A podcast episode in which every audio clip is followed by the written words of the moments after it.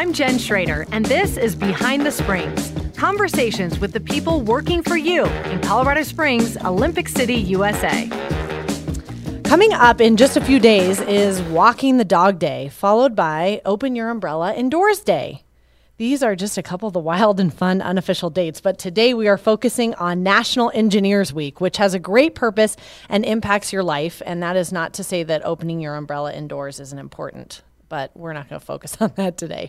There are some wacky ones out there, but this one is really fun. Um, it's recognition of engineers, um, and it's a little more interesting to us in this local government podcast because engineers are really critical to the work that we do to keep this city going and make it a great place to live. Whether you're interested in engineering or not, it most definitely impacts your life. Um, and I'm really fortunate to welcome Gail Sturdivant as my guest today. She's our city engineer and deputy public works director. Gail, nice to have you on the show. Thank you. Thank you for having me, Jen. And uh, tell us a little bit about yourself, because I know you're somewhat new to the city. Um, how you came to be here and in your position, and then also for folks who don't know, what does the city engineer do? Okay, well, great. So um, I graduated college with a bachelor's degree in civil engineering. Um, through my career, I had six years on active duty in the Army, uh, 19 years as an engineering consultant, and then in 2017, I took a little departure from Colorado Springs and went to Omaha for three years, where I started p- my public works career there, and then came back to Colorado Springs in April of 2020 um, as a city engineer and deputy public works uh, director. So, are you from Colorado Springs originally? Uh, I moved here in, in 1997 with my husband. He and I both met in the Army when we were overseas. Uh, he is a Colorado native, so I'm an import. Right. Uh, from a native, as I like to say. Right. But that's okay. We accept those here. Yeah. Um, and so you wanted to get back here eventually we was the goal. Mm-hmm. Yeah, this is our home, and, and, we definitely wanted to be back here. And that's one of the things that's great about being the city engineer uh, here because I'm so uh, personally invested on the quality of life that we have here in our community. And as a city engineer, you know, we're responsible for everything that happens within the public's public rights of way and the infrastructure that we enjoy. Um, both on the surface we see for transportation and then subsurface. You know, our partners at Colorado Springs Utilities have a handful of engineers as well that do the subsurface utilities, water, wastewater, gas, and electric. So to help support our community. So is that part of your day to day is coordination with utilities or, or what's a day in the life sort of like? I'm sure it's different every day right? Right. Well you know everything is is based on um, a collaborative approach to how we deliver our infrastructure. So um, here at the city we do a lot of transportation projects when you, that are in the right of way. Well colorado springs utilities has a lot of infrastructure on that same right of way as well. So in advance of us going through and doing um, whether it's the 2c resurfacing or a new capital project like if, we re- if we're widening or rebuilding uh, Black Forest Road, which we're getting ready to kick off, we coordinate it very extensively with utilities um, to make sure that the infrastructure, their infrastructure, is resilient and ready for the growth and the impact that's going to be needed in that community area. And so they do their work in advance of our project. So we're basically building from the subsurface of the ground up, and then we top that off with a, a new road. And for example, 30th Street would be yes. a, a, good one that's happening right now that people yes. are seeing near Garden of the Gods, and um, and that really impacts so many people, and is, is is going to widen that so that it's safer and um, just better for everyone. Yeah, that will be great. And then you know, with the pedestrian tunnels um, going there with uh, Foothills Trail, mm-hmm. and just better pedestrian access between the visitor center and into the park, and and having some of the other um, uh, bike and uh, Segway uh, access right, that right. they have from the visitor center into the park. So it's going to be a lot safer.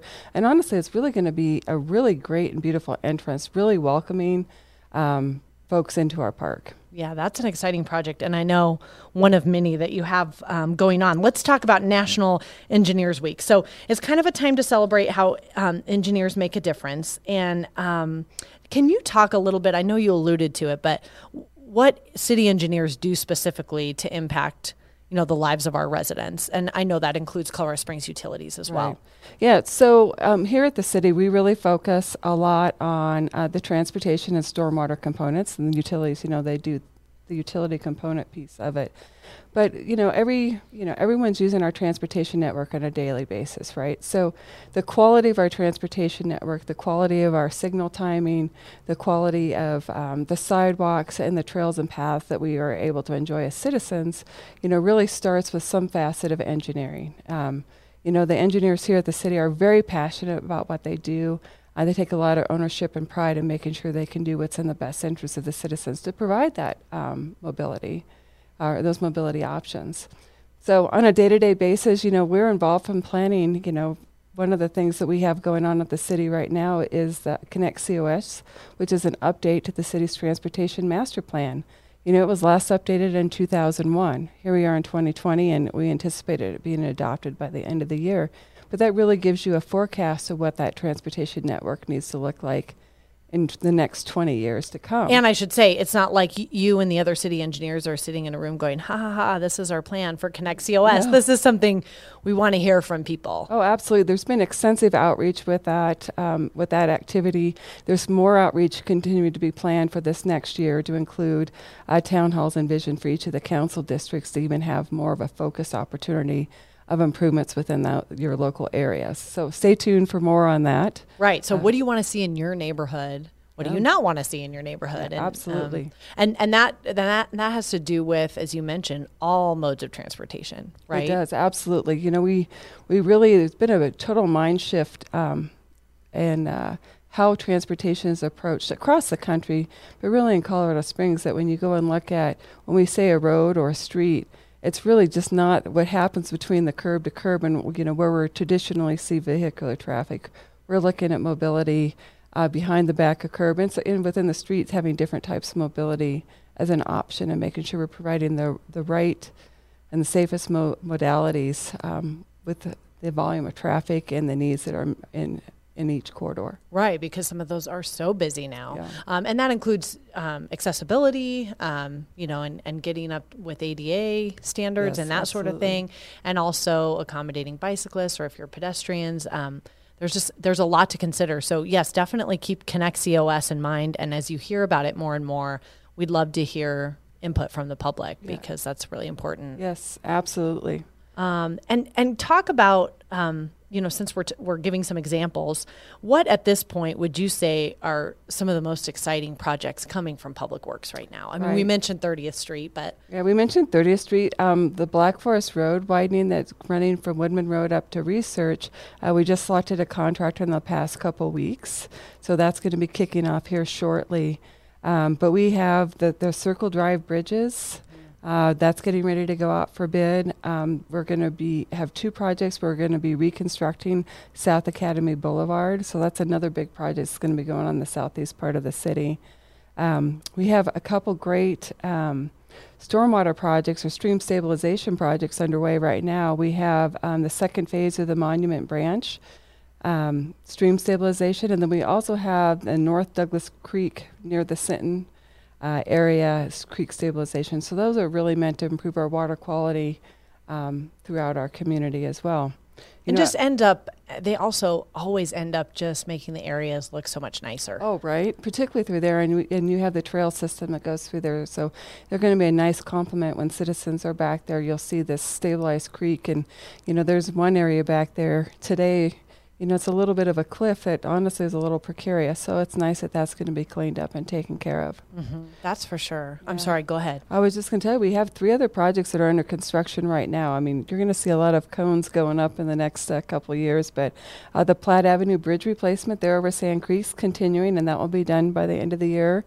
Um, we have an extension of Centennial Boulevard underway, so where it ended up there at the top of the hill, just uh, just south of Fillmore by the VA clinic, it's coming down. It's going to tie into what you see is the Fontanero exit on I-25, Okay. and uh, that's actually going to be renamed the Centennial uh, exit. Oh, okay. So that'll be a big there. change, Yeah. right? So there's a lot of big things going on in our community, and, and a lot of big things still planned to come in the next couple years as well. And that kind of leads me to my next question, which is, you know, what would you say are your biggest challenges in your position and, you know, the most rewarding part and maybe those overlap because we are such a growing city and I would mm-hmm. imagine that's something that is presented as a challenge to you, but I would also think that's what appeals to you about the job. I mean, there's so much going. I mean, just you talking about that, that you're overseeing all that makes my head spin a little. But it must not make it must excite you. Right. Well, engineers by nature are problem solvers, Yes. right? You like the problems. And and then we have the, the technical skills, you know, the math and sciences that we're brought up, you know, learning that we apply